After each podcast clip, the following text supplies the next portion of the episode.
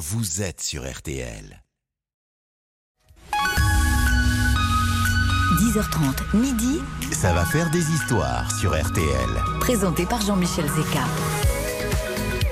C'est un authentique bonheur de vous retrouver en cette fin de matinée. Nous sommes en direct jusqu'à midi sur l'antenne d'RTL. L'été s'est installé et c'est vrai que depuis le, début de cette semaine, depuis lundi, bah, vous avez découvert ça va faire des histoires.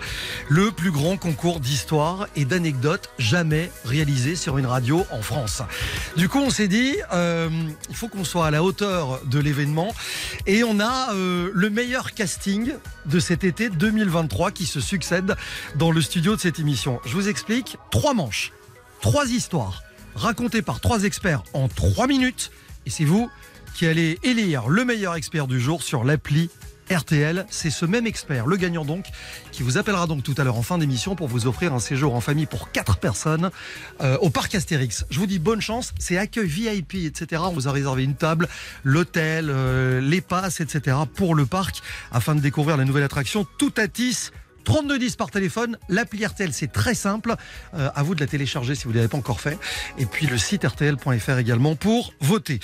Je vous souhaite bonne chance. Le gagnant tout à l'heure, un peu avant midi. Qui sont nos experts du jour? Passionné de chemin de fer, sera-t-il pour autant le bout en train de cette émission Mesdames et messieurs, voici le brillant Philippe Gougler. Le bout en train. Bonjour. Comment ça va Philippe On me l'avait jamais fait. Hein, J'imagine. J'imagine. Bon, euh, c'est auréolé d'une victoire lundi matin, grâce à une grande partie de sa famille, on va pas se mentir, qui a voté pour elle. Elle a mis en place tout un système de call center. évidemment, c'est très très au point. Voici la spécialiste des animaux, comportementaliste, animalier.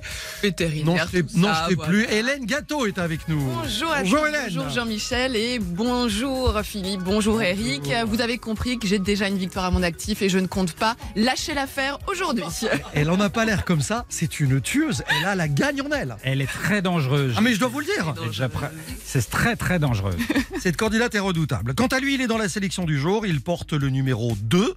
Alors, pour ceux qui connaissent un petit peu le foot, ben, ils connaissent l'Astico et, c'est donc un Eric Silvestro plutôt défensif qui va s'aligner aujourd'hui. Ah, face aux griffes d'Hélène, forcément, on va essayer de. Arrière droit Arrière droit, ouais. Pour raconter pourquoi. Et d'ailleurs, il y a une explication. Pas très brillant. Dans, un, instant, dans un instant. Ça fait partie d'une des trois histoires d'Eric aujourd'hui. Le début d'une histoire. Bon, parfait. Euh, bonne chance à tous les trois. La compète commence maintenant. Voici la première manche de Ça va faire des histoires.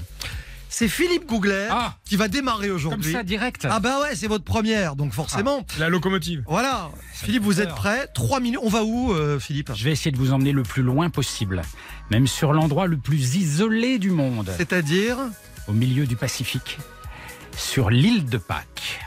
Trois minutes, top chrono. C'est tellement isolé que certains pensent, certaines croyances laissent penser que c'est le centre du monde, voire le nombril du monde. Et c'est pour ça qu'on ne comprend pas tout. Sur l'île de Pâques, il y a les fameuses Moai. Vous savez, ces statues. ces statues énigmatiques, énormes, qui font jusqu'à 9 mètres de haut, qui sont massives, qui sont taillées d'un seul bloc. Elles font plus de 100 tonnes chacune. Alors c'est des statues, vous savez, avec une grande tête, un torse, elles sont surdimensionnées, elles ont parfois un chapeau, un chapeau qui à lui seul pèse 10 tonnes. Et surtout, la première fois que je les ai vues, ces statues, ce qui m'a frappé, c'est leur regard. Parce qu'elles ont un regard extrêmement dur, sévère, comme si elles avaient un reproche à, nous faire, ou pire, un message à nous passer venu de l'au-delà qui est pas très rigolo. Alors, euh, sur cette statue, sur cette île, ce qui est très, très étrange, c'est qu'il y a plus de 1000 statues comme ça, sur une toute petite île, et qui ont été déplacées sur des kilomètres. C'est ça le mystère. Pourquoi ces statues? Pourquoi déplacer ces blocs? Comment les ont-ils déplacés Alors, il y a des explications. Elles sont toutes en débat. Hein. Je vais vous donner les, les plus courantes.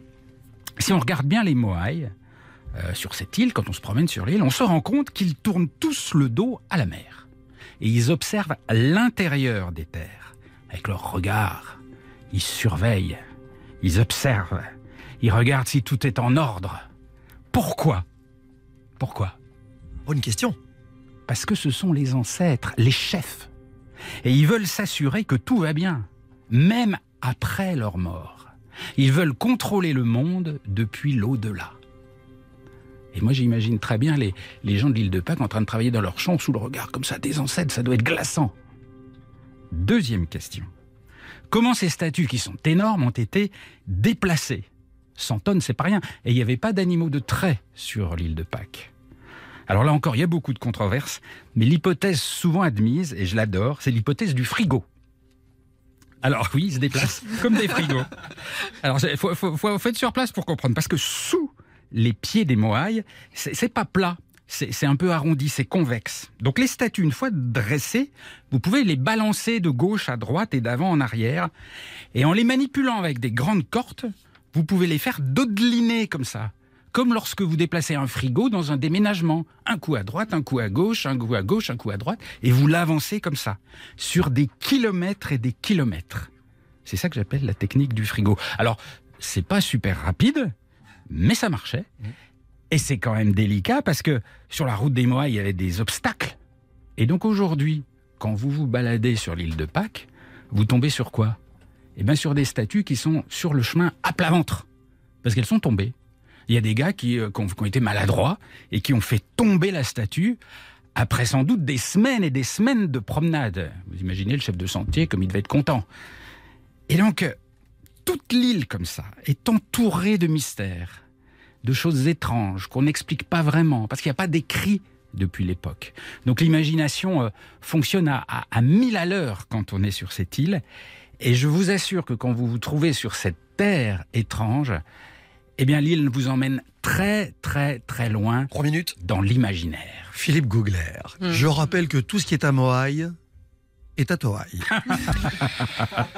Ce matin, on vous a déjà emmené sur l'île de Pâques. Et il était bon. Il, était, pas mal. Il nous a emmenés, ouais. Mais ce n'est pas tout. Vous en saurez plus dans quelques instants sur les éléphants de Namibie. On vous fera visiter le musée de la crotte, entre autres. vous avez compris. C'est une émission pétrie de surprises que nous vous réservons ce matin. C'est sur RTL. Les meilleurs conteurs d'histoire, les plus grands experts dans leur spécialité s'affrontent. Philippe Gougler vient d'entamer le match. Dans un instant, prochaine histoire. Vous avez trouvé comment l'histoire de, de, Philippe? J'avais envie de partir. Vous les J'ai un peu peur du regard quand même. De quitter le studio ou d'aller sur l'île de Pâques? Aller sur l'île de Pâques. moi j'étais fasciné. Ah oui Oui, vous, m'avez emmené Philippe. Vraiment, j'étais avec vous là-bas. Bah, vous allez nous emmener aussi dans un instant, Hélène. Oui. On va, vous allez nous emmener où justement? Euh, Pas tout de suite en Namibie. Namibie, c'est ma deuxième histoire. Et là tout de suite? Là tout de suite, c'est aux États-Unis. Tout de suite sur RTL. Ça va faire des histoires jusqu'à midi sur RTL. Jusqu'à midi sur RTL. Ça va faire des histoires avec Jean-Michel Zeka. Et c'est la première manche de Ça va faire des histoires ce matin. Nos trois experts évoluent dans leurs euh, spécialités respectives, dans leur domaine d'expertise. Philippe Googler, le voyage nous emmener sur l'île de Pâques. Le plus loin possible. Hélène Gâteau, spécialiste euh, des animaux. Des animaux, je vais vous parler d'animaux. Mes trois histoires vont concerner des animaux aujourd'hui. Mais oui, mais moi, je, voudrais élever une protestation. C'est-à-dire Laquelle? Les animaux, c'est trop facile. C'est easy. Ça passionne tout le monde. Il faudrait mettre des handicaps à Hélène. Par exemple, le budget à dire euh, trois fois euh, cornemuse pendant, qu'elle fait son Je, je, suis prête à relever le défi. Parce que tout le monde aime les animaux. Allez, cornemuse. allez, sérieusement, en trois minutes, on va aux États-Unis, c'est ça? Oui, on va aux États-Unis. Au cœur de l'histoire d'Hélène Gâteau dès maintenant. Nous sommes le 17 septembre 1972. À la télévision est diffusé aux États-Unis le premier épisode de la seconde saison de Colombo. Il s'intitule Symphonie en noir, un épisode somme toute classique dans l'écriture des Colombo. Des guests comme acteurs, une affaire un chef d'orchestre qui va tuer sa maîtresse, une pianiste virtuose qui menaçait de révéler leur liaison. Le crime presque parfait, sauf à un détail près comme d'habitude et qui serait passé inaperçu pour tout détective, autre que notre cher Colombo. Tout semble assez euh, classique. Et pourtant, à la 24e minute de cet épisode, on retrouve Colombo dans une scène de la vie quotidienne, comme ça arrive parfois, il est là, chez le docteur, il se fait appeler par le commissariat, il promet qu'il sera très rapidement sur la scène du crime dès qu'il sortira de cette fameuse consultation. La caméra élargit le champ de prise de vue et là, on découvre un énorme chien de race basse honde étalé sur la table d'examen d'un de mes confrères vétérinaires tout simplement. C'est la première apparition du chien de Colombo. Ah. Alors, Colombo explique au vétérinaire qu'il vient juste d'aller le chercher au refuge. Il n'a pas idée de son âge et d'ailleurs, ce chien n'a pas de nom. Et Colombo passera tout l'épisode à se demander comment il va pouvoir appeler son chien. Fido, Beethoven, et finalement, il décide de le baptiser. Est-ce que vous vous en souvenez? Ah Ah, non, pas je du me tout, rappelle non, je plus, sais ouais. plus. Je me rappelle bien du chien. Eh ben, il s'appelle le chien. Tout simplement. Et le chien deviendra un personnage récurrent aux côtés du célèbre détective pendant les quelques 40 années de tournage de la série. Et même si son rôle est devenu sporadique au cours des dernières saisons, il était présent dans les épisodes les plus fameux de Colombo. Et on aimait retrouver ce chien somnolent, voire léthargique, qui adore regarder la télé, manger un cornet de glace, et qui avait cette tendance à hurler quand il devait vraiment se taire. Pourtant, c'était pas gagné. Parce que Peter Falk, qui incarne donc le détective, ne voulait pas de chien. Mais la chaîne aurait exigé à la fin de la première saison de lui donner un acolyte, un détective junior qui l'aurait suivi dans ses aventures et dans ses enquêtes. D'ailleurs, ce policier junior apparaît dans l'épisode 2 de la saison 2, mais on va guère le voir plus tard. Le scénariste et, les co-créateurs de la série n'étaient pas ultra convaincus par cette idée et ils ont donc choisi non pas de lui donner un acolyte policier, mais de l'affubler d'un chien. Là encore, Peter Falk n'était toujours pas d'accord. Il estimait que son personnage avait déjà assez de, de gimmicks, hein, le cigare, l'imperméable, la cornemuse, la voiture déglinguée. Ah, je l'ai mis, je l'ai mis. Et finalement, c'est le dresseur animalier qui euh, Ray Berwick qui a trouvé le basséoun dans un refuge. Ce basséoun s'appelait Henry dans la vraie vie et lorsqu'il a été présenté à Peter Falk, c'en était fini, il était adopté. Malheureusement, Henry était un vieux chien et il est mort peu de temps après la fin du tournage du premier épisode dans lequel il apparaissait. Il a fallu lui trouver un remplaçant. Le remplaçant étant plus jeune, il a fallu trouver des subterfuges pour qu'il ressemble au premier, plus vieux. Donc le plus jeune avait le droit à sa séance de maquillage avant que cha- chaque prise. Ah bon? Ouais. Et Peter Falk s'en amusait parfois et disait qu'il était obligé d'attendre son partenaire car sa séance de maquillage prenait plus de temps que la sienne. Et il y a un des passages préférés des fans de Colombo avec le chien. C'est lorsque Colombo laisse son animal dans la voiture et lui dit, et je cite, Ok, je vais te confier une mission, tu surveilles la voiture. Tu es un chien responsable. Quand je reviens, si la voiture est OK, je te donne un biscuit. Et si la voiture est partie, je te donne un biscuit quand même, parce que je t'aime. Ah, C'est Joli, Oh, hein. oui, joli. Voilà. C'est mignon. La belle histoire. euh, Je me souvenais pas du tout qu'il s'appelait Le Chien. Ah, ouais. Il s'appelait le chien. Vous savez que Ouais, Pierre Richard avait une chèvre. Ils en, ils en ont fait pareil, La chèvre.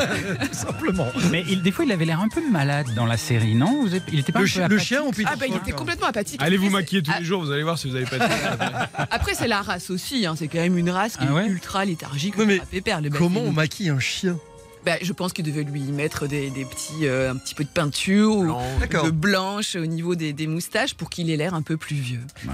Est-ce que ce sera la meilleure histoire d'Hélène Gâteau ce matin? C'est même pas encore certain, il y en a deux Il y derrière. en a deux derrière. Je vais y aller crescendo. On y va crescendo. Je vais crescendo. On est dans le premier tour.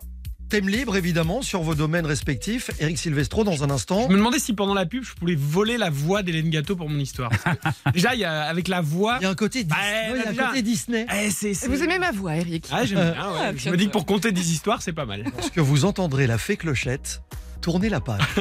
On se retrouve dans un instant. Eric Silvestro aux commandes de sa première histoire. Ça va faire des histoires. Reviens dans un instant sur RTL. Ça va faire des histoires jusqu'à midi sur RTL. Vous allez voter à l'issue du premier tour de la première manche de Ça va faire des histoires dans un instant pour désigner l'expert qui virera en tête au premier tour, premier virage. Il en restera deux derrière et vous, vous allez gagner vos séjours au parc Astérix en famille. Vous partez à 4, euh, 32-10 pour voter dans un instant, l'appli RTL et RTL.fr. Troisième histoire, c'est la dernière de cette première manche, avec notre expert sport RTL, Eric Silvestro, qui du coup bah, prend la pleine mesure de l'expression mouiller le maillot. Oui, exactement. On a beaucoup rêvé dans les deux premières histoires. On est parti aux États-Unis, on est parti sur l'île de Pâques. Moi, je vais vous amener à la piscine municipale. Ça fait moins rêver, mais c'est plus proche des gens, peut-être des Ouais, auditeurs mais faites gaffe. diffuseurs. Il y a- et quand c'est annoncé comme ça, faites gaffe, il y a sans doute une surprise derrière. Euh, Eric, 3 minutes. Allez, déjà, on va oublier la musique euh, de l'heure du crime de Jean-Alphonse Richard. On va plutôt partir sur Bénil ou Pierre Richard. Parce que vous allez voir la mésaventure qui m'est arrivée. Et les persos. Ça arrive Ah, pas à tout le monde et elle est perso, tout à fait. On parlait tout à l'heure de numéro de maillot. Eh bien, c'est vrai que moi, comme tous les garçons, j'ai commencé par le football parce que bah, quand vous êtes un garçon, vous jouez au foot dans la cour de récré à l'école. Mais j'étais parmi les plus mauvais, donc on m'avait donné le numéro 2, arrière droit. Droit, celui où tu veux pas aller. Ou alors dans les buts parfois, mais dans les buts, bon, quand tu joues en club, c'est un peu plus compliqué. Donc le football, j'ai très vite arrêté. Moi, j'ai grandi euh, en principauté de Monaco. Les héros, c'était Bellone, Gianghini, Amoros. J'ai vite compris que je ferais pas partie de cette clique-là. Et donc, je me suis dit, faut que je fasse autre chose. Et j'aimais beaucoup l'eau. J'étais très à l'aise dans l'eau. Donc, je me suis dit, je vais me mettre à la natation. Parce que ma maman, il faut savoir qu'elle me sortait de la baignoire. J'avais les lunettes de piscine. Je faisais des concours d'apnée pour, euh, en regardant le grand bleu euh, la veille. Et donc, elle me sortait de l'eau. Et voilà. Donc, j'ai dit, je vais faire de la natation. Je me suis mis à la natation. J'étais plutôt à l'aise. Je me débrouillais plutôt bien. Donc, j'ai commencé à faire l'équipe espoir, puis l'équipe première de Monaco. On commencé à s'entraîner le matin et le soir, avant d'aller à l'école, 2 km le matin, 4 km le soir, et on travaillait, on travaillait les carreaux de piscine, les longueurs, etc. Je me suis entraîné, je me suis entraîné, je me suis entraîné, jusqu'à faire quelques compétitions. Et un jour arrive une compétition à Nice, compétition régionale hein, seulement, mais qualificative pour les championnats de France. Je me disais, ah, les championnats de France, j'y crois et tout. J'étais hyper ambitieux. 200 mètres 4 nages. À l'époque, j'arrivais même à faire 50 mètres papillon. Aujourd'hui, vous me lancez, je fais 10 mètres, vous m'appelez les secours. hein, c'est très clair. Donc, on va à la compétition à Nice. On commence à s'échauffer et dans les bassins d'échauffement, je sais pas si vous avez déjà assisté avec vos enfants à des compétitions de natation, avant que les compétitions commencent, tout le monde s'échauffe. Mais il y a qu'un seul bassin. Donc c'est un peu le périph à l'heure de pointe si vous voulez, tout le monde se rentre dedans, tout le monde se monte dessus, mais bon, il faut bien s'échauffer. Et vers la fin de l'échauffement, sachant que ma course était programmée juste après l'échauffement, en tout début de, de compétition. J'étais donc en train de m'échauffer et puis au moment où je fais une coulée contre le mur, où je vais pour faire une coulée, il y a un de mes camarades qui me retient, qui essaye de me retenir euh, pour m'empêcher de partir. Sauf qu'il attrape mon slip de bain, très sexy à l'époque, n'est-ce pas Que je portais beaucoup mieux que maintenant. Et il l'attrape au niveau des fesses. Et il me retient au moment où je prends l'impulsion sur le mur. Et donc, crac Il déchire tout mon maillot. Mais complètement déchiré. Je me retrouve les fesses à l'air dans le bassin, etc. Bon, ça, c'est pas très grave à la limite. Euh, mais je me dis, mais comment je vais faire pour euh, nager la compète? Le problème, c'est que tous mes copains font aussi la course derrière. Donc impossible d'emprunter un maillot à la dernière seconde. Et donc je vais voir l'entraîneur en panique. Je fais comment je fais? Je peux pas nager. J'ai le maillot tout déchiré. J'ai les fesses à l'air. C'est impossible, etc. Et là, seule solution, il me dit j'ai un maillot de bain de fille. Je le voyais venir, mais d'une force. J'ai dit mais comment ça un maillot de bain fille euh, Une je- pièce, bien sûr. Une pièce évidemment. Non. J'ai dit non mais c'est pas possible. Ah bah il me dit c'est ça ou tu vas avec ton maillot déchiré? Et donc bah pas trop le choix. Hein. Enfiler le maillot de bain par dessus le maillot de bain déchiré. Maillot de bain une pièce. La photo, voilà. la photo. Pour toi, flot numéro 2, hein, ça ne s'invente pas. Et là, j'ai dû faire la course avec le maillot de bain, une pièce féminin. C'était très saillant. Autant dire que j'étais un peu perturbé mentalement. Et donc, je me suis pas qualifié pour les championnats de France. Ah, pas, pas qualifié, même pas Mal- qualifié. ah non, même pas qualifié pour les championnats de En France. 3 minutes. Mais ça fait un beau souvenir. Ouais, joli, Pas mal, joli, ouais, joli. Pas mal, pas mal. mais il y a des photos ou pas de, le- de Ah, il doit exister des photos, mais vous pensez bien que je On les ai va pas chercher. emmenées pour RTL. On va mener l'enquête. Mais, mais ce qui est intéressant, c'est qu'il a dû choisir entre le ridicule des faits salaires ou le ridicule de maillot de bain de fille, et vous avez choisi. Mais pour le public, valait mieux le maillot bain de fille que mes pièces. Et il n'a pas eu peur du ridicule de nous raconter cette histoire. Absolument, c'est ce qu'on appelle la nage, nage libre. voilà. Eric Silvestro, Philippe euh, Gougler et Hélène Gâteau, fin de cette première manche. Vous allez maintenant voter pour élire votre meilleur expert, celui qui vous aura le plus séduit lors de cette première manche. Vous jouez tout de suite en appelant le 3210. Vous votez sur rtl.fr ou sur l'application RTL. C'est très simple sur l'appli. Euh, Il y a les noms des trois experts. Vous cliquez pour votre préféré et nous enregistrerons vos votes. On fera le point sur la situation à l'issue de ce premier tour dans un instant. Vous écoutez le plus grand concours d'histoire jamais organisé en France. Il a lieu sur RTL tous les jours de l'été, 10h30 midi. On se retrouve dans un instant, manche 2, avec attention, dans la deuxième manche, thème imposé. Ah. Le mot est lourd. Ah. J'ai bien dit, Lourd. à tout de suite. Hélène a suivi. Right now, let's just run away. All that talk is killing me. One last shot, hold on to me.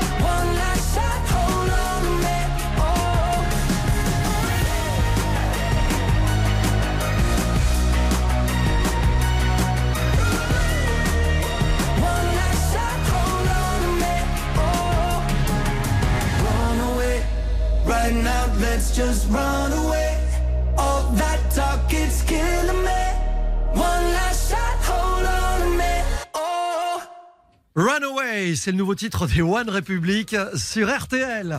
Ça va faire des histoires. Le retour dans un instant et juste avant l'info d'11h, c'est-à-dire dans quelques minutes, je vous donnerai la première tendance. En trépigne. Eh, Il y, a- il y a un climat qui s'installe Oui. dans ce studio, on va pas se mentir. hein. Il y a une tension et je me demande si ce stress n'est pas insufflé. Par- je me le demande par Hélène Gâteau. Mais je les trouve pas stressés, moi, les garçons. en Non mais qui face. scrute ces deux adversaires en se Ah oui, disant, non, mais moi, moi je suis. j'ai- J'ai mis les. Effectivement, je suis à fond. Saurez-vous en tête la réponse dans un instant, Hélène RTL, Ça va faire des histoires. 10h30, midi, Ça va faire des histoires sur RTL. présenté par Jean-Michel Zeka. Et vous n'imaginez pas le plaisir que je prends chaque jour à vous présenter cette émission et à accueillir des compétiteurs. Chaque jour différent, chaque jour avec des styles personnels. C'est Les scores. ah oui, non, mais c'est très intéressant. scores. Et vous allez voir qu'après ce premier tour de piste, l'ambiance va monter d'un cran. La Oh là tension là. va vraiment s'installer. Parce qu'il s'est passé un truc au, au standard d'RTL et sur les applications, sur les plateformes d'RTL. Vous avez été extrêmement nombreux à voter et c'est comme ça depuis le début de cette semaine. Et merci à vous d'être là. Attention, Hélène va vous arracher l'ardoise. Je, je commence par celui J'ai qui, peur, j'ai peur. par celui qui, contre toute attente, ferme la marche. Ah. Il est troisième à l'issue du premier donc, tour. n'est pas moi. Celui des trois experts. Ah d'accord. Détendez-vous, Hélène. 24% d'intention de vote pour Philippe Gougler. Oh, ça a pas marché mes statuts. Ça a marché, mais Pourtant, moy- moyennement, parce que ça a Trop marché. statique peut-être. Non mais écoutez, non mais le truc c'est que vous êtes quand même dans un mouchoir de poche avec celui qui est deuxième Ah. à 25% Celui. du vote. Celui toujours. On va donner, on va, on va vraiment mettre de l'eau au moulin d'Hélène Gâteau parce qu'effectivement 25% Eric Silvestro, Hélène Gâteau, Mais non. Hélène non. Gâteau crédité de 51 Oh là là là là. de vote. Ah, ça c'est fort. à l'issue du premier tour. Rien n'est joué. Non, Dans un instant, Hélène, les éléphants. Je vais vous parler d'une expérience incroyable qui m'est arrivée en Namibie avec des éléphants. Philippe, Un thème. Le thème c'est lourd, hein, c'est ça? c'est le mot lourd. C'est le mot lourd. Ouais, le thème est lourd. Alors mon thème sera lourd. Je vais pas parler de quelque chose de lourd. Euh, Je vais parler, c'est le thème en lui-même qui est lourd, quelque chose dont, dont on ne parle pas en général. On en parle dans un instant, Eric. Moi, je vais convoquer un champion olympique très lourd pour mettre au tapis Hélène Gâteau.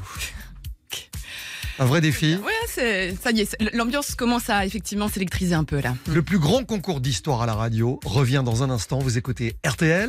Il est 11. RTL, il est 11h03. On vous retrouve Jean-Michel Zeka avec vos experts qui nous racontent les meilleures histoires de l'été. Exactement. Merci Rachel. Prochaines infos tout à l'heure euh, sur RTL dès midi. Jusqu'à midi sur RTL. Ça va faire des histoires. Avec Jean-Michel Zeka. C'est donc le début de la deuxième manche de la compétition de ce matin. Ça va faire des histoires sur RTL avec Hélène Gâteau, Philippe Gaugler et Eric Silvestro. Hélène Gâteau est en tête. Je le rappelle, si vous arrivez Ouais. sur RTL ce matin, 51% de vote sur la première manche. Rien n'est joué. Rien n'est joué parce que j'étais dernière à la première manche lundi et je suis arrivée première. je Ah ouais. Elle est pas sereine parce qu'elle s'est rongée les ongles pendant les infos. Vous avez- ouais. Et elle révisait son histoire numéro 2 parce que je la sens pas sereine. Elle, elle révise, elle parle à ses amis ouais, sur voilà. les réseaux sociaux. Je me demande, c'est de la triche ça, Et non Eric Silvestro, expert également en programmation neurolinguistique. Exactement. On ne le dit pas assez. Attention. Euh, c'est d'ailleurs Hélène qui va commencer cette deuxième manche. Je rappelle, vous avez trois minutes pour l'histoire. Vous êtes trois. Et évidemment, vous, vous êtes, euh, qui nous écoutez, très attentifs à ce qui va se passer parce qu'au bout du compte, si vous votez pour le meilleur expert de la matinée, vous gagnez votre séjour en famille au parc Astérix.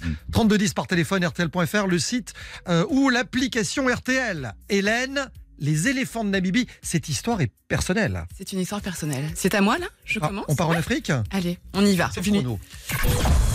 Donc c'est une histoire personnelle que je vais vous raconter qui aurait pu très mal tourner. Soyez heureux de m'avoir aujourd'hui en face de vous.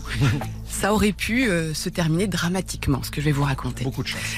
Il y a quelques années de cela, j'ai eu la chance d'être l'invité de Sophie Jovillard sur l'émission euh, Échappée belle, hein, qui passe sur France 5, pour une émission découverte de la Namibie, terre sauvage et peuplée d'animaux s'il en est. On a donc passé dix jours époustouflants pour ce tournage. Et un matin, Sophie et moi étions réveillés très tôt, mais le début du tournage était planifié une ou deux heures plus tard. Donc les équipes techniques, elles, elles finissaient tranquillement leur nuit. Notre guide, Tim, était lui aussi sur le pont et il nous a gentiment dit Allez les filles, je vous emmène, on va voir si on trouve des animaux en attendant les autres. Donc nous voilà donc partis, tous les trois, dans la Jeep en mode safari. Et à un moment donné, alors que nous étions assez proches encore d'un village de la brousse, on aperçoit au loin un troupeau qui semblait particulièrement agité.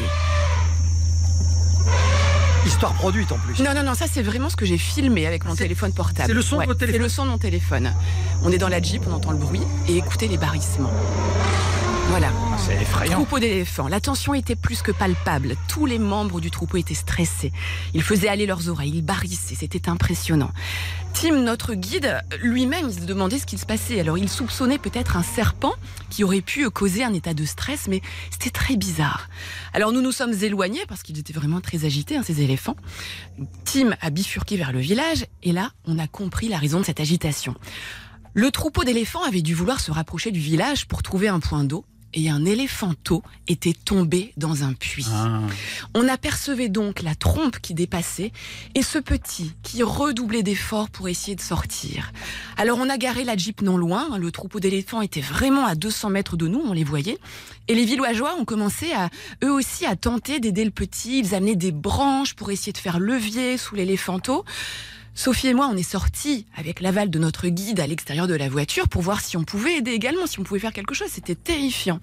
Et le petit, il s'échinait. C'était très dur à voir. Il allait immanquablement se blesser avec la tôle, les pierres. Ça, c'est le bruit du petit. Voilà. Il était en train d'escalader tout ça. Il y a tout qui s'écroulait autour de lui. Il allait s'épuiser dans l'effort avec cette chaleur. Et alors que nous étions toutes proches de lui, d'un seul coup, on a vu les villageois tout lâcher, crier et partir en courant. On s'est retourné avec Sophie et en venant de la direction opposée au troupeau d'éléphants, la mère du petit, que nous n'avions pas vue, qui était à l'opposé du troupeau et isolée, presque cachée, elle était en train de nous foncer dessus, de nous charger. On était hors de la voiture avec Sophie. Alors la panique complète, on sent ses jambes se dérober sous son corps. On a réussi finalement à ouvrir la porte de la, voi- de la voiture, à grimper dans la voiture. Tim a démarré en trombe. On a quitté les lieux.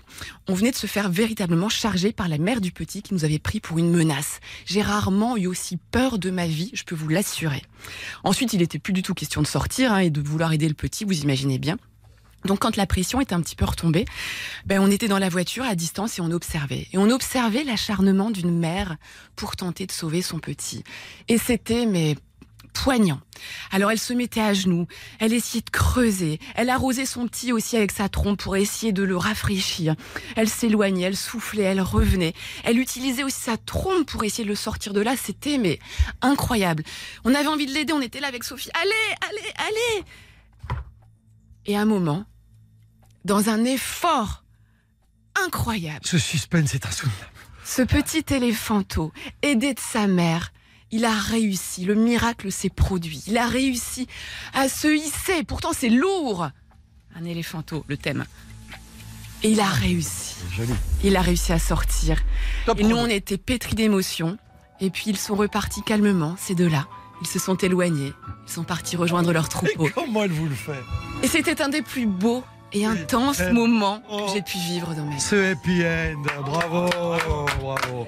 Et alors, si je peux me permettre, comme j'ai des vidéos, Ouais. je vais tout mettre sur mon Instagram, Bah, tiens. Hélène Gâteau. Mais Off. évidemment. Comme ça, n'hésitez pas à En venir voir. en va voter pour vous en plus. Voilà, bien sûr. Je retiendrai un truc, je sais pas vous les garçons, mais je retiendrai un truc de votre histoire, c'est que c'est quand même pas donné à tout le monde de démarrer en trombe face à un éléphant. Elle l'a fait. Hein. Je- J'avais même pas remarqué, c'est Voilà. inné. Bah, L'histoire est dingue. hein. C'est Ouais, fou, ouais, hein. ouais. Mais moi, je vais rentrer à la maison. Je vais vous laisser. J'ai craint le coup de la panne du guide, Ouais. moi, avec la Jeep et vous, tout ça. Vous mais savez ce qui est, ah ouais, non, mais ce qui est malin, comme définitivement perdu. ce qui est malin dans son histoire Ouais. et dans sa technique, c'est le coup des vidéos de son téléphone Ouais. qu'elle diffuse dans l'histoire. Ouais. Ça, c'est le petit plus signé Hélène Gâteau qui pourrait faire basculer euh, le truc. Je sais pas ce que ça va donner. Bon, en tout cas, comme on dit chez les, chez les éléphants, Barry restera toujours Barry. Dans un instant, deuxième histoire, ce sera... euh, qui s'y colle d'ailleurs sur la deuxième? Ce sera Eric Silvestro. Mais il n'y a pas de souci. C'est pas facile après ça. hein. On va où? On va à Sydney.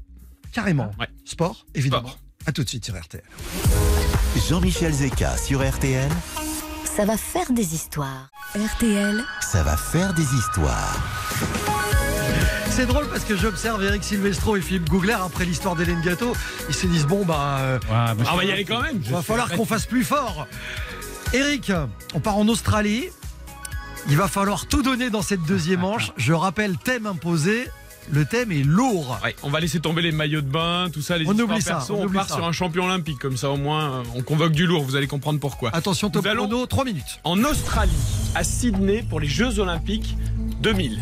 Vous vous souvenez de ces Jeux Olympiques? Qui est le porte-drapeau? C'est David Douillet qui est le porte-drapeau de la délégation française lors de la cérémonie d'ouverture. Pourquoi? Parce qu'il avait gagné sa première médaille d'or olympique 4 ans auparavant aux États-Unis, à Atlanta. Il est quasiment imbattable. Aujourd'hui, on ne pense qu'à Teddy Riner, mais par le passé, il y avait David Douillet aussi qui était le colosse euh, du judo français. Le problème, c'est qu'il arrive sur ces Jeux Olympiques avec une très forte douleur au coude, ce qui n'est pas très pratique, vous en conviendrez, quand vous faites du judo et que vous devez agripper notamment le kimono adverse, sachant que David Douillet, vous le savez tous, officie dans les plus de 100 kilos, donc chez les, J'ai les lourds. chez les lourds. Thème Voilà imposé. thème. Euh, David Douillet, alors il est, il est assez serein parce que c'est un grand champion et qu'il est déjà champion olympique. Néanmoins, il est, il est perturbé par cette douleur au coude. Il va dire comment je vais pouvoir faire cette journée de compétition. En judo, pour ceux qui ne le savent pas, tout se passe sur une seule journée. Il y a plusieurs combats de la matinée jusqu'à la fin d'après-midi pour arriver éventuellement jusqu'à la médaille d'or. Et donc il est très très contrarié par cette douleur au coude, avant la compétition quand il arrive à Sydney. Il décide de faire appel à un acupuncteur ostéopathe qu'il connaît qui est dans l'est de la France. Le problème, c'est qu'il est dans l'est de la France. Il le rapatrie au... Et que lui est à Sydney. Il appelle sa femme en catastrophe. Vous débrouillez comme vous voulez. Vous le mettez dans un avion. J'ai besoin de ce gars-là absolument avant la compétition. Donc le gars en panique, il lui achète un billet d'avion. Il n'est pas accrédité à Sydney. La délégation française fait en sorte qu'il puisse avoir une accréditation. Bref, il arrive juste avant la compétition. Déjà le périple pour arriver jusqu'en Australie sans accréditation et sans billet d'avion. Et il arrive donc pour s'occuper de David Douillet. Ce monsieur, c'est un druide. Euh, cheveux grisonnants, longue barbe, c'est Panoramix, vous voyez, Astérix, Panoramix. Il n'a pas de potion magique particulière, mais c'est vraiment un druide. Quand vous le voyez arriver dans les rues Sydney, autour du tatami, tout, les gens se disent mais qui, qui est ce monsieur? Il a une allure extrêmement particulière. Et ce qui va se passer, c'est qu'ils vont mettre en place un stratagème. Entre chaque combat, David Douillet, en kimono, va aller dans les toilettes publiques retrouver le druide parce qu'il n'a pas le droit officiellement d'officier dans le staff médical de l'équipe de France. D'ailleurs, le staff médical de l'équipe de France n'est même pas au courant de sa présence. Seuls deux entraîneurs proches de Douillet sont au courant. Et là, David Douillet donc va dans les toilettes publiques, pas celles réservées aux athlètes, en kimono, et s'enferme dans des toilettes avec un monsieur avec une longue barbe.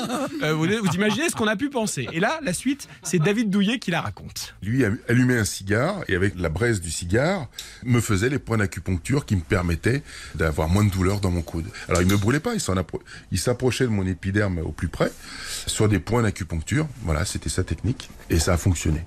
Voilà, confidence faite à Jean-Michel Rascol, qui est le spécialiste judo et sport olympique euh, sur l'antenne de RTL. Donc, vous imaginez ce druide avec son cigare qui brûlait la peau, le coude de, de David Douillet entre chaque combat. Ça fonctionne. À chaque fois, la mécanique est la même. Et donc, entre chaque combat, David Douillet retourne aux toilettes et se fait brûler le bras. Il lui a dit, il faut absolument faire comme ça. Apparemment, ça a donc fonctionné. La journée se passe. David Douillet gagne combat après combat et finit donc par être champion olympique en battant son rival japonais Shinohara. Souvenez-vous sur direct sur RTL. Allez, 5. Allez, mon poulet. Allez, es. C'est génial. Putain, il a gagné. T'es un monstre. T'es un dieu vivant. C'est magnifique. Double champion olympique. On ne sait pas tout ce que traversent parfois les sportifs dans les épreuves, toutes ces petites histoires qu'on ne connaît pas, ces aléas. Il faut savoir que David Douillet, à 31 ans, prendra sa retraite juste après ces Jeux Olympiques de Sydney, en étant donc double champion olympique grâce à l'acupuncteur, au cigare, au druide panoramique. Un druide, un cigare et une médaille. L'histoire d'Eric Silvestro, il y a vrai. du niveau. hein. Ouais, ouais, ouais. Ah, il y a pas du mal, niveau. pas mal. Ouais, Ils sont Ah, très bons. ouais. Ils sont très bons. Ouais, parce que j'ai vu, Eric, j'ai vu les deux autres là, Ouais. les deux autres compétiteurs. Je, je les ai vus se dire attention, il vient d'envoyer une cartouche. Ouais. Il a envoyé du Du lourd. très lourd. ouais. Du très lourd, Ouais. c'est le thème imposé de David cette Douillet versus l'éléphanto. deuxième manche. Ah. Du lourd également. Ah, j'ai du lourd sur les épaules là pour continuer. Dans un instant, avec un musée. Je vais vous dire ça. Mais un musée, un musée pas comme les autres. Ah mais c'est particulièrement pas comme les autres. C'est c'est le sujet qui est lourd. C'est quelque chose dont on ne parle jamais. Oh, cette teasing. Vous voulez connaître l'histoire de Philippe Vous ne bougez pas. Nous sommes de retour dans un instant sur l'antenne d'RTL. RTL, Ça va faire des histoires. Jean-Michel Zeka sur RTL. ça va faire des histoires. Trois experts, trois histoires, trois minutes et en trois manches. Voici donc le principe de Ça va faire des histoires tout l'été sur RTL, 10h30 midi. Euh, Hélène Gâteau, Philippe Gaugler, Eric Silvestro sont nos invités ce matin. C'est la fin de la deuxième manche. Voici l'histoire de Philippe. Philippe qui enregistrait quand même, je le rappelle, le score le plus faible à Ouais. l'issue du premier tour. Il peut inverser la tendance Ouais, mais je maintenant tremble, je tremble. Ils sont très forts. avec du lourd en trois minutes. C'est parti tout de suite. Alors j'ai du lourd, du très lourd. Mais ce qui est lourd, c'est ce dont je vais parler. C'est tellement lourd que c'est un sujet dont personne ne parle en général. Je vais aborder le thème de la crotte.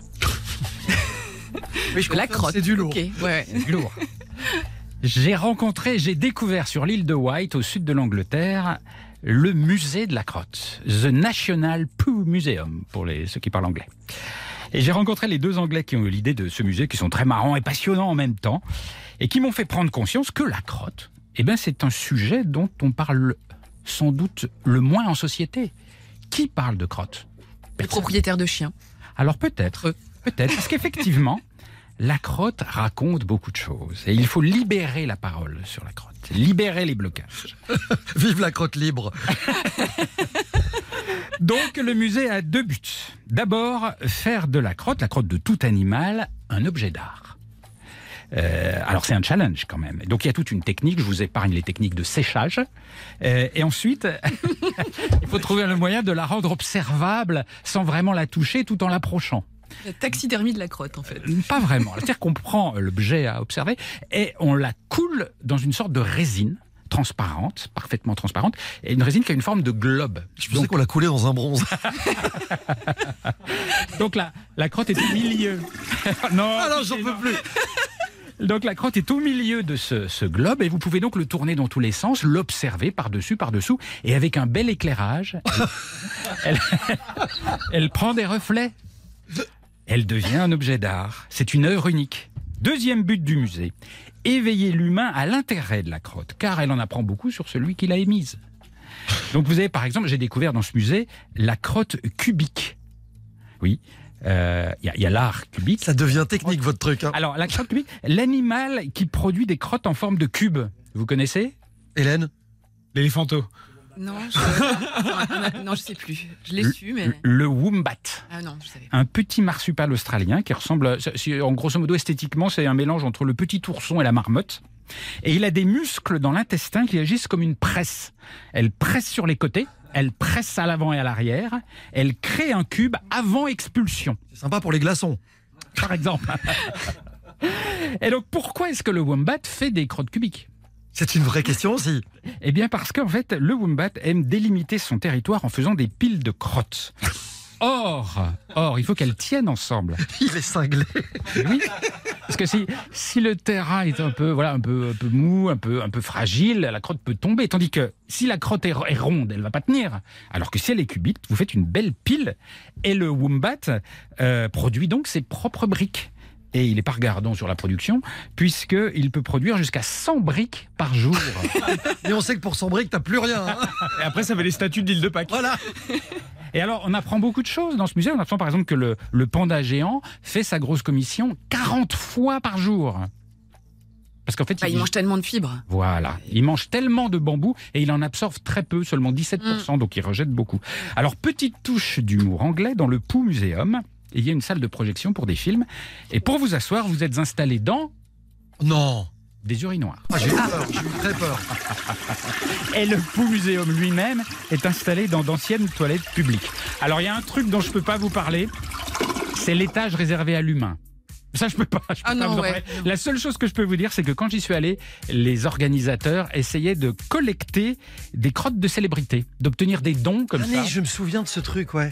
Effectivement. Alors, je Ils sais y pas sont parvenus ou pas Je, je ne sais pas, parce que c'était en cours et. euh, J'aime bien cette formule. Je ne sais pas qui aurait envie d'aller voir les, les crottes de, de, je sais pas, de George Clooney ou de Donald Trump. Je, ne sais pas.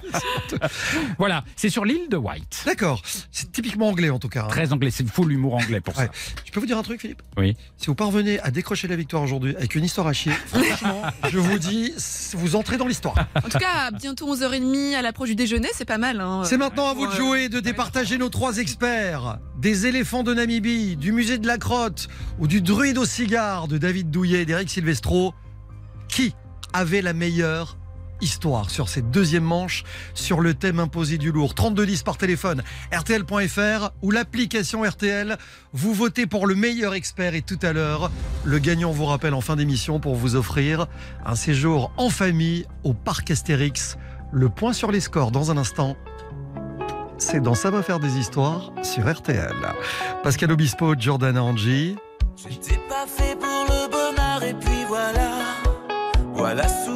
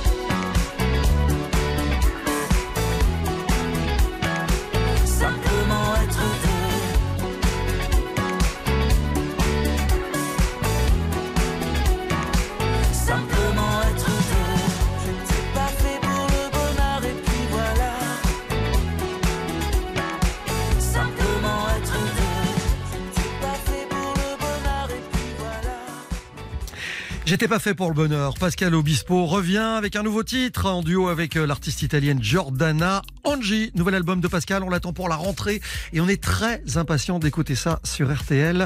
Euh, on revient nous aussi dans un instant et on n'attendra pas la rentrée. Ce sera dans quelques minutes après une très courte pause pour vous donner les scores à l'issue de la deuxième manche.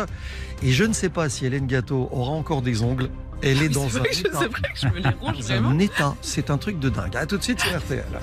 Ça va faire des histoires. Reviens dans un instant sur RTL. Ça va faire des histoires jusqu'à midi sur RTL. Les scores viennent de tomber. Qui de Philippe Googler, Eric Silvestro ou Hélène Gâteau vire en tête à l'issue de la deuxième manche. Il y en aura une troisième dans quelques instants. La troisième, c'est carte blanche. hein, je vous le dis tout de suite. Faites ce que vous voulez, vous appelez qui vous voulez, vous mettez les sons vous voulez, vous produisez, vous y mettez les moyens qu'il faudra, mais il faut gagner. Et les scores sont tombés. Ah, Est-ce que je garde mon avance? Au moins, pas peut-être pas autant, mais oui. Eh ben non. Je vais vous dire, C'est un bon, truc. les Je garçons. vais vous dire un truc. Ouais. Il y a quelqu'un, l'un de vous trois, qui opère une remontée exceptionnelle. alors bon. Ça va, Hélène Ça peut pas être moi. Remontée exceptionnelle. Philippe Googler. Ah bon Et comme quoi Avec mes crottes Ah ben voilà, Ça parle à tout le monde. hein. voilà. C'est dingue. 30%, 23% euh, de- de- d'intention de, vote pour Eric Silvestro. Bah, vous l'avez compris, la patronne est toujours en tête. Je suis toujours. Hélène Gâteau, 47% de vote. Je pense mal. vient de, de diffuser la vidéo de l'éléphanto sur ses Sur réseaux. mon compte Instagram, ouais, une folie. c'est C'est c'est une, ça, c'est folie. une folie. bon, rien n'est joué. Euh, L'expérience euh, depuis lundi me fait vous dire que évidemment tout peut se dérouler encore dans la troisième et dernière manche. Hélène peut s'effondrer. Non, pas avec cette histoire. C'est Oh quoi, c'est l'histoire Ah non, que vous allez nous raconter dans un instant? Vous voulez vraiment que je vous le dise maintenant? Allez-y. Je vais vous parler de fétichistes de pied. Ah. Oula. Elle, elle- elle utilise tous les moyens. Elle a tout mis. Les Elle a tout mis. C'est Eric Silvestro qui va nous livrer sa carte blanche pas plus tard que tout de suite. Dans quel contexte? Je vais me ridiculiser une fois de plus. J'ai l'impression d'être Pierre Richard. Après le maillot de bain, je vous raconte une autre histoire où le ridicule ne tue pas. Enfin, si, un peu quand même. on file du côté de Lyon? On file du côté de Lyon, tout à fait. On y va tout de suite? On y va tout de suite en 3 minutes. Eric, bonne chance. On est en 1990, l'année de mes 13 ans. Ça commence, les hormones préadolescentes commencent à monter. Vous voyez, on commence à s'intéresser un peu aux filles et tout ça. Bon, et alors j'ai abandonné la, la natation. hein. Le maillot de bain m'a- tué. J'ai tenté ma chance entre temps au tennis. C'était pas plus brillant. Donc bon, après le foot, la natation, le tennis. Dis allez, j'essaye le basket. je me mets donc au basket. Vous avez vu que depuis je suis devenu journaliste sportif, hein, parce que finalement vous avez compris, ça n'a pas marché au niveau carrière personnelle. Je me mets au basket. euh, à Monaco toujours, hein, puisque je suis toujours en principauté dans la salle Gaston Médecin. On précise que vous mesurez 1m70. 78 quand même. Ah oui, quand même. Ouais, à l'époque ça allait. Pour... J'étais, j'étais grand quand j'étais petit, puis après j'ai arrêté de grandir. D'accord. Pas de bol. Euh, la salle Gaston Médecin, pour ceux qui ne la connaissent pas, je vous encourage à aller la voir. C'est celle où évolue aujourd'hui la Roca Team, championne de France, la S Monaco cette année, troisième de l'Euroleague. Donc on jouait dans cette belle salle, euh, qui est une petite salle, mais qui est une salle sympathique. Et donc on dispute le championnat régional et tout ça. On n'a pas des grands résultats, mais quand même. Et nous sommes invités, en tant que principauté de Monaco, à un tournoi international du côté de Villeurbanne, donc à l'Astrobal, la salle où euh, grandit aussi euh, Tony Parker et où aujourd'hui euh, officie toujours l'Asvel. Et nous sommes invités donc à un tournoi international, 8, équipes, 8 pays, et donc un tournoi. Et le premier match que nous disputons avec mon équipe de l'AS Monaco, c'est justement contre Villeurbanne, qui est le, le club hôte, et qui est champion de France, minime. Le pivot, vous parliez de taille tout à l'heure, le pivot en face, à 13 ans, mesurait déjà 2m02. Autant dire que quand on est arrivé et qu'on a dit ils sont champions de France minime, oui, ça va être compliqué. 108 à 10, Oh. le score final de cette partie. Contre vous. Oui, Ah évidemment. oui, non, mais je précise quand Oui, même. oui, vous avez raison de le préciser. Euh, pour moi, c'était évident, tellement ça a été une humiliation. Ça a été très, très compliqué. Mais bon, voilà, on a joué le match. Les matchs suivants, je vous donne pas les scores, n'ont guère été plus brillants. Nous étions invités, mais on n'avait clairement pas le niveau de ce tournoi international. Vous pourriez me dire, bon, bah voilà, l'histoire est comme ça, c'est pas très grave, même si ça marque quand on est jeune. Mais le pire est arrive. Le pire arrive. Après l'humiliation sportive, l'humiliation ultime lors de la cérémonie de clôture de ce tournoi international où il y avait quand même du public. Hein. C'était pas l'affluence de la NBA, mais enfin, il y avait quand même du monde. Petite cérémonie avec les délégations, les drapeaux, euh, vraiment une belle mise en scène. Hein. Pas comme les JO, mais, mais bon, c'était bien quand même. Et on se rend compte qu'en fait, à chaque fois qu'un pays rentre sur le parquet avec son drapeau, il y a l'hymne national qui retentit du pays en question. Et donc quand nous nous apprêtons à rentrer, on dit l'hymne monégasque va retentir et puis on va rentrer. Le problème, c'est qu'ils n'avaient pas à disposition l'hymne monégasque. Pas de cassette, c'était des cassettes à l'époque. hein. Pas d'hymne monégasque. On dit bon bah tant pis, il y aura pas d'hymne. Sauf que quand ils nous ont fait rentrer, ils nous ont donné des micros et ils nous ont demandé De le chanter de chanter Ah, l'hymne crois pas, non. monégasque. Alors pour ceux qui ne le connaissent pas, voici l'hymne monégasque, en tout cas la musique. Et là, vous avez 13 ans. Vous n'avez pris que des raclés. J'aurais Vous êtes devant tout le monde. Vous allez le refaire? Alors je, je pense qu'on va. éviter. Je, vous- je vous ai quand si vous voulez, je peux le tenter, mais c'est c'est vraiment compliqué. Ça fait genre.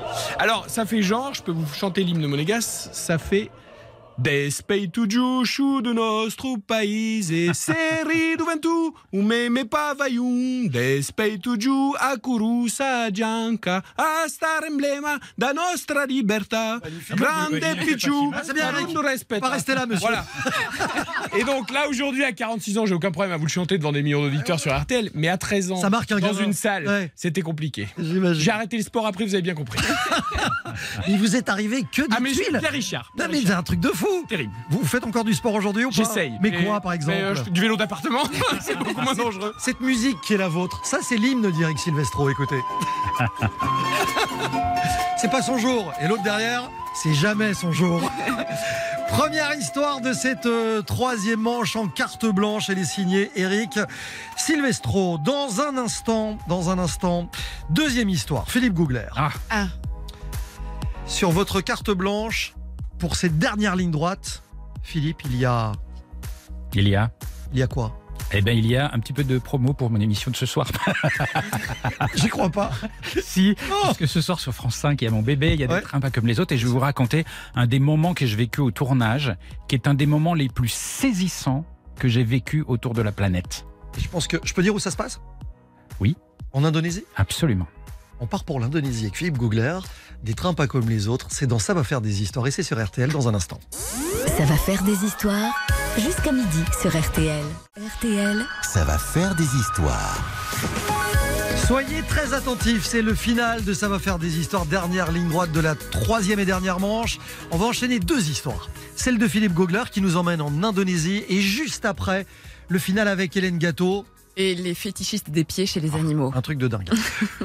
Elle va finir très fort, mais je sais que l'histoire de Philippe, elle est de niveau mondial. Ah, j'essaie de donner le meilleur pour la fin. C'est parti pour trois minutes. Un des moments les plus dingues que j'ai vécu en tournage, sur le tournage de l'émission des trains pas comme les autres en Indonésie, qui va être diffusée donc ce soir sur France 5 à 21h. Je mets un promo quand même. Euh, et c'est un moment absolument fou. Ça se passe donc dans, sur l'île de Sulawesi, qui euh, est l'une des milliers et des milliers d'îles que compte l'Indonésie. Et au nord de cette île vivent les Toraja. C'est une, une ethnie qui vit un peu à part, avec une relation très particulière, très très particulière avec la mort. J'étais dans une famille, on prenait le, le café tranquillement dehors parce qu'il faisait chaud. Et tout à coup, il y a le chef de famille qui me dit ben tiens, viens avec moi, on va aller donner un café au grand-père. Donc bah oui, pourquoi pas euh, Pourquoi il n'est pas avec nous le grand-père? Ben parce que il est malade. Ah bon bah ok, donc euh, on y va, on emmène le café, des tasses, un petit biscuit et on grimpe dans la maison. On va à l'étage, on traverse le salon, il y a une petite pièce juste à côté, et il y a là une boîte. Une boîte un peu, euh, il faut le dire, euh, comme un cercueil. Donc ça me prend un petit peu au, trip, je me demande ce qui se passe, je me dis, mais il est où le grand-père? Ben, il est là. Et le chef de famille glisse légèrement le couvercle de la Ah non, boîte, non, non, ça grince un peu, et je vois apparaître, devinez quoi? La tête du grand-père. Mais je me tends vous dire qu'il n'a pas bonne mine. hein. J'ai eu peur. Et je dis au chef de famille, mais euh, il est pas malade, il est, il est, il est, je sais pas le dire, hein, il, est, il est mort. Et alors le chef de famille tout relâche, il me dit non, non, il est malade. Donc vraiment, j'y- comprends rien. Je dis mais non, il est mort. Et il m'explique, il m'explique un truc fou. Il me dit, tu vois, chez nous, les Toraja, tant que l'on n'a pas pu offrir au défunt une grande cérémonie digne de lui, une cérémonie où on peut inviter tout le village, on ne considère pas qu'il est mort. Il est juste malade. Donc, il vit avec nous. Il reste là, tout près. On lui amène à manger, on lui amène ce qu'il aime, du café, des gâteaux, on vient lui parler tous les jours. C'est absolument saisissant. Et donc, je lui demande combien de temps ça peut durer. Et là, il me répond quelque chose d'encore plus incroyable. Il me dit, bah, vous savez, on n'est pas riche. Donc, le temps d'avoir assez d'argent pour la cérémonie, ça peut durer euh, Les plombes? six mois, deux ans. Mais non. Le grand-père était ici depuis quatre ans. Donc là, autant vous dire. Ah, mais comment vous supportez ça? Mais l'odeur? Ben oui. Alors justement, il lui injecte des produits avec du formol dedans. Ok. Donc vous avez là devant vous le grand-père en version momie, hein, c'est comme une momie toute desséchée, grise. Mais ce qui est fou, c'est que tout le monde trouve ça normal. Vous avez les enfants qui viennent et qui jouent, qui viennent caresser le grand-père, lui dire bonjour, lui toucher la joue, lui faire un bisou. Oui. Et, et alors, ce qui est fou, c'est qu'il y a plein de familles qui ont des, des malades comme ça chez eux, et que parfois, si le corps est en bon état, on le retire de sa boîte et on va lui faire faire une promenade. Vous charriez? Non, c'est vrai. C'est un peu la nuit des morts vivants, enfin des morts malades, euh, mais de jour, et on l'emmène dans les endroits qu'il aime, voire même, on peut l'emmener au marché pour régler une vieille histoire de dette. On, on emmène le malade voir un commerçant à qui il devait des sous, et on rappelle au commerçant que c'est à lui, au malade, qui devait des sous, et que, que les survivants sont pas dans le coup, qu'il faut pas les embêter. Donc, euh, Donc, ça veut Voilà. dire les gars trimballent des macabées sur les marchés. oui, en les habillant, ils les habillent, leur mettent des robes, etc., les tenues qu'ils aimaient. Ça va pas. C'est incroyable. C'est incroyable. Et ce qu'il y a de fou, c'est que pour nous, c'est imagi- c'est inimaginable. C'est inimaginable de faire ça chez nous. Et ben moi qui étais à côté, au bout d'un moment, on s'habitue. Parce qu'une fois qu'on a compris, une fois qu'on a entendu l'histoire, la relation avec la mort, ben, tout devient normal. Et on se bouscule pas dans les cimetières, quoi. C'est cool. C'est cool. C'est incroyable cette C'est histoire. incroyable. C'est ce soir dans Des trains pas comme les autres Ouais, sur France 5. C'est hallucinant. Je me demande si cette histoire ne peut pas inverser la tendance dans cette troisième manche. J'espère, j'espère. Je préjuge de rien, C'est une très belle histoire et très étonnante. mais vous savez qu'Hélène Gâteau n'a pas tout dit. Elle ne nous a pas tout révélé. Elle a décidé d'aller jusqu'au dernier des fétichismes. Dans la troisième et dernière histoire d'Hélène, ça va en faire encore une histoire. Exactement. Et vous savez que euh, moi j'aime parler, euh, vous intriguer avec des histoires autour de la sexualité des animaux ou de l'amour chez les animaux. Alors vous avez raté les garçons la queue en tire-bouchon des canards euh, lundi. Ah Mais ça- Ça avait aujourd'hui- l'air intéressant. J'ai encore euh, une histoire bien croustillante. Figurez-vous qu'il existe des oiseaux qui sont un peu les Georges Tron du règne animal, puisque ce sont de véritables fétichistes des pieds. Et il faut dire qu'ils sont plutôt bien équipés, puisque je vous parle d'oiseaux qui ont les pieds bleus. Et ils s'appellent les fous à pieds bleus. Alors vous connaissez les fous de Bassan. Il y a une colonie incroyable hein, pour nos auditeurs qui sont en vacances au nord de la Bretagne, au large d'Ouessant. Nos fous à pieds bleus, eux, en revanche, ils sont sur la côte ouest de la Californie à l'Amérique du Sud. On en retrouve également beaucoup dans les Galapagos. Et c'est vrai qu'ils sont étonnants, ces oiseaux, avec leurs grands pieds palmés bleus. On est, pour vous donner un ordre d'idée, entre le bleu céruléen et le bleu céleste. Et ces pieds jouent, vous l'avez compris, un rôle essentiel dans l'appariement entre un mâle et une femelle. Plus l'animal aura des pieds d'un bleu vif et éclatant, plus il aura de chances de trouver un ou une partenaire. Et derrière tout cela, bien sûr, c'est une question. Ce n'est pas une question d'esthétique, mais bien de survie de l'espèce, car une étude a montré que les oisillons de parents qui avaient les plus jolis pieds avaient un meilleur taux de survie que les autres. La couleur bleue est directement liée à l'alimentation. Donc en gros, plus les adultes nourrissent correctement, plus ils savent bien pêcher, plus ils ont de beaux pieds, plus ils séduiront et plus ils donneront naissance à une descendance vaillante. Alors j'en viens donc à la séduction de ces chez oiseaux. Leur atout charme étant leurs pieds, ils font tout pour que ça se voit. La parade de séduction, elle commence d'abord dans les airs. Les mâles tournoient autour des colonies à leur recherche, à la recherche de leurs partenaires et commencent déjà en tournoyant à exposer au maximum leurs pieds histoire qu'on les repère. Ensuite, on passe aux choses sérieuses sur Terre. Le problème, c'est que le fou n'est pas très à l'aise sur la terre ferme. Sur la terre ferme. On va dire qu'il est un peu manchot même. Pour se déplacer, c'est un peu carinca, comme ça. Et en plus, quand il se lance dans une sorte de danse, en levant les pattes, la patte droite, la patte gauche, comme ça, écartée, pour essayer justement qu'on voit au maximum ses pieds bleus, ça donne une danse pas très jolie à voir, pas très rythmique, mais extrêmement drôle. Et si la femelle, qui doit elle aussi montrer non pas patte blanche, mais pieds bleus, se laisse séduire, on peut passer aux choses sérieuses avec de vrais baisers de bec à bec, la formation du couple et plus tard le coït. Mais mon histoire de pieds ne s'arrête pas là. Déjà parce que les fous à pieds bleus n'ont pas de nid au sol, donc pour couver et maintenir leurs œufs au chaud, ils utilisent à leurs pieds, Ouais. bien sûr. En plus, ils font également, ça c'est pour rattraper aussi ton histoire de crotte tout à l'heure, Philippe, un petit muret de fientes tout autour de l'œuf Ah, qu'il ne roule pas. Lui aussi, mais c'est pas carré, c'est des bonnes fientes, euh, voilà, d'oiseaux. Et enfin, les fous à pieds bleus sont aussi des adeptes de l'urohydrose. Oh là. Alors je vous détends tout de suite, il ne s'agit pas d'une pratique sexuelle, mais d'un moyen de se rafraîchir quand il fait très chaud et qui consiste à déféquer et uriner sur ses pieds. Et oui, parce que la peau des pieds est extrêmement vascularisée, cette pratique apporte une sensation de fraîcheur qui permet de réguler la température. Parce qu'il faut pas pipi chaud. Bah, en tout cas, moins chaud que l'air ambiant. Donc ça rafraîchit. En tout cas, on se refuse rien dans cette Et émission. donc, et donc voilà mon histoire des fous à pieds bleus et de leurs euh, atouts de séduction assez uniques. Et ce sont de véritables fétichistes des pieds. Et je suis dans mes trois minutes. Vous l'avez dans, dans les quatre là à l'aise. Ah bon? Ouais, franchement. vrai? Mais bon, c'était passionnant. C'est validé, c'est validé. Hélène Gâteau, dernière histoire. Hélène qui est une pointure de cette émission, évidemment, parce que euh, victoire lundi, forcément. est Est-ce que l'histoire repasse le plat? La réponse dans quelques, main- dans quelques minutes. Vous avez maintenant, allez, je vais vous donner quoi? Trois minutes, puisque vous êtes trois. Il y a eu trois histoires. En trois minutes, vos votes, vos appels, 3210 par téléphone, euh, les votes sur l'application RTL et sur le site rtl.fr. Qui sera élu meilleur expert de Ça va faire des histoires ce matin? Qui vous appellera dans un instant en direct si vous avez voté pour lui pour vous offrir votre séjour au parc Astérix pour quatre personnes? La réponse dans un instant sur RTL. Je par le temps.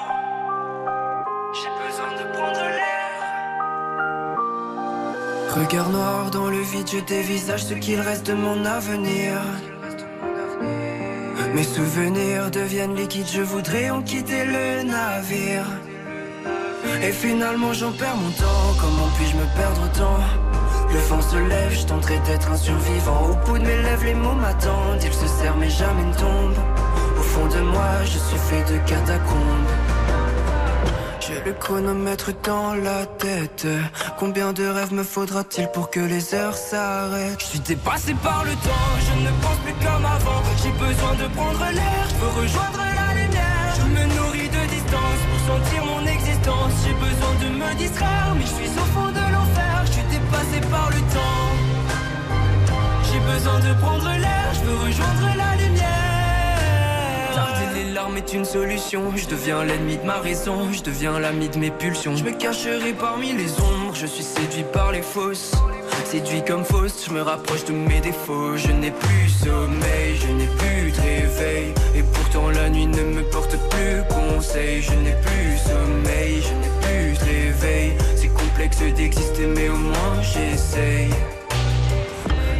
chronomètre dans la tête. Combien de rêves me faudra-t-il pour que les heures s'arrêtent? Je suis dépassé par le temps, je ne pense plus comme avant. J'ai besoin de prendre l'air, je veux rejoindre la lumière. Je me nourris de distance pour sentir mon existence. J'ai besoin de me distraire, mais je suis au fond de l'enfer. Je suis dépassé par le temps. J'ai besoin de prendre l'air, je veux rejoindre la lumière.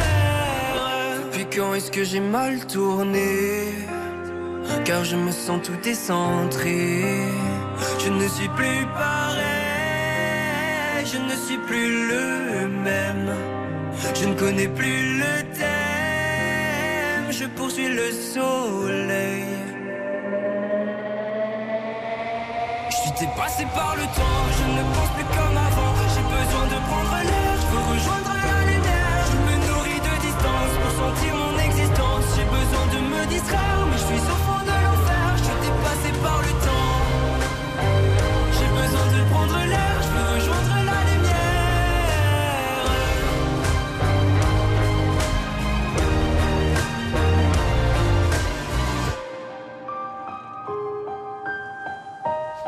C'est un énorme succès à la radio ainsi que sur TikTok. Le single s'appelle Dépassé. Il y a un album également. Le groupe s'appelle Nuit Incolore et c'est sur RTL.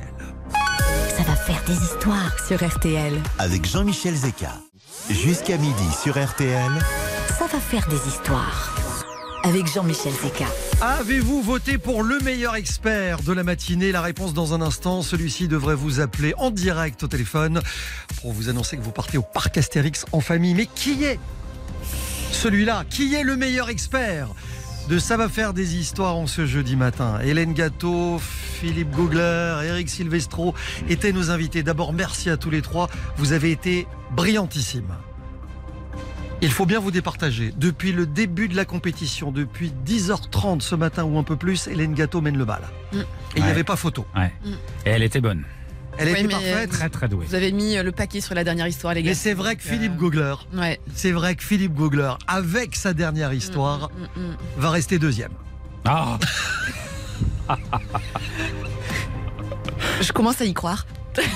Y a-t-il une surprise qui s'est opérée entre Eric Silvestro et Hélène Gâteau avec 55% de vote sur cette troisième et dernière histoire. Hélène Gâteau est la grande gagnante ce matin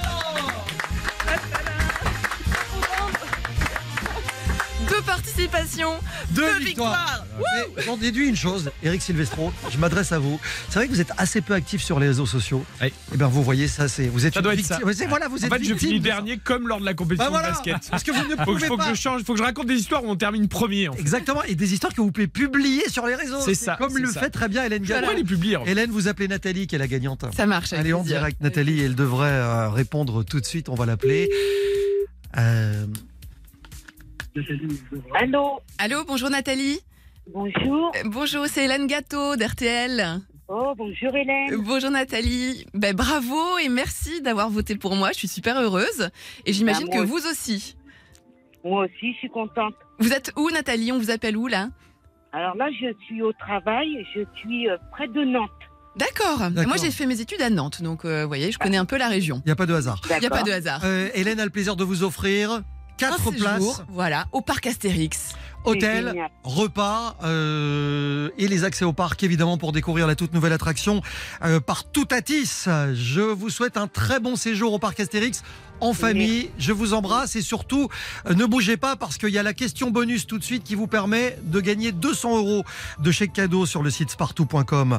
Euh, je vous fais une affirmation qui, qui concerne euh, Hélène Gâteau justement. Vous me dites si c'est vrai ou faux. Hélène a créé sa propre marque de croquettes pour les border terriers qui s'appelle Gâteau Croque.